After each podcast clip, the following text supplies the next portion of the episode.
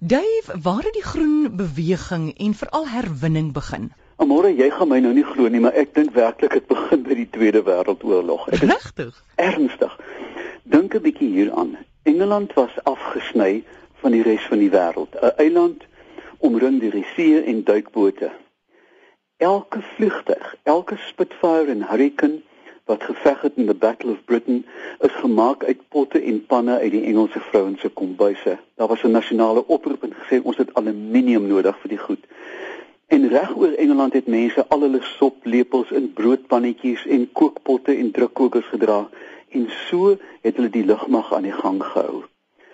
Reg oor Engeland het piepklein tuintjies begin, selfs in die groot park van Londen. Niemand het daaraan geraak nie want dit was 'n saak van oorlewing. Daar was die sogenaamde blackout, elektrisiteit is bespaar en ek dink vir 'n hele generasie het hierdie instelling ingekom moenie mors met goed nie en probeer bespaar. Um nou was daar 'n internet storie wat vir my so mooi was. Ek het dit by een van ons gemeenskaplike vriende gekry van 'n ou tannie wat gaan gaan inkopies doen en vir 'n sakkie vra in die snuiter agter die toonbank met so 'n klas neus sê, "Ag, ja, sê jy weet toe julle jonk was, was daar nie die probleme bla bla bla en koop nou 'n sak." Toe sê die tannie, "Luister, jy's doodreg. Ons weet niks van herwinning nie." Want wat het ons gedoen? Ons het ons melkbottels en ons bierbottels en ons koeldrankbottels glas teruggeneem vir 'n deposito. Ons het niks van herwinning geweet nie. Baie sarkasties. Dis sê raai wie ons het vulpenne gehad. Ons het nie weggooi penne gehad elke keer oor en oor jaar na jaar ons vulpenne volgemaak. Sy sê, "Weet jy my man het skeermes lemmetjies gekoop wat hy dan vervang het. Nie die hele ding weggegooi nie. Hy sê sê jy weet jy's doodreg. Ons weet nie eintlik nie. Sy sê en raai nog 'n ding, ons het trappe geklim. Daar was nie roltrappe wat elektrisiteit gevreet het nie en ons het fiks fiks tussen die vloere van winkels beweeg. Sy sê nog 'n ding, wie fooi tog? Ons was so primitief. Ons het baie keer winkel toe gestap en fiets gery en nie in ons motors geklim nie.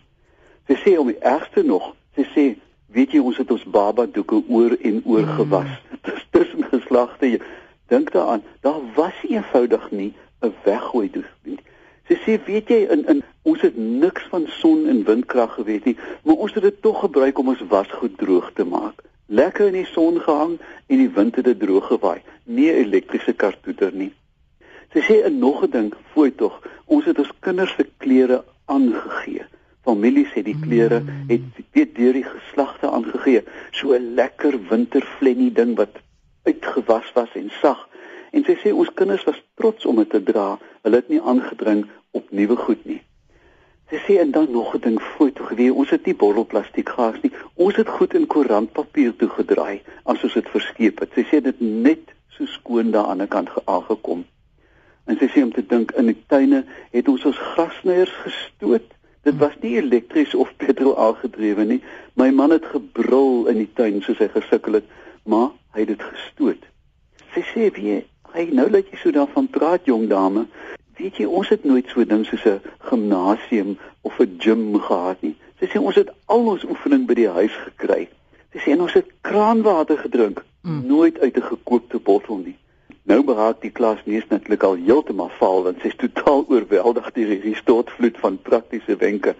Sy sê in in bevrore groente sy sê ons het geëet wat in seisoen was. Ons het met trams en busse gery wat daai tyd bestaan het. Amore die trams en busse is weg omdat mense dit nie meer wil gebruik nie. Dis makliker in jou motor. En so het hierdie mense dink ek ouer geslagte meer geweet van hulle omgewing Jy weet hulle het nie 'n GPS nodig gehad om by die pizza winkel uit te kom nie. Hulle het geweet waar dit is. Jy net beter onthou. Ek dink ons moet versigtig omgaan met hierdie nuwe idee van herwinning. Die ouer garte, ek dink aan my ma en haar geslag, het 'n laai in die kombuis gehad met bolletjies tou, 'n paar kurkproppe, 'n can fruit ringe. Weet die klein praktiese dingetjies wat 'n huis aan die gang hou. 3 of 4 wasgoedpennetjies, 'n garentolletjie en daarvoor was daar 'n 100 of meer gebruike. Ons nuwe geslag dink ja, mens moenie opgaar nie. Nou ja, mens kan morbied opgaar.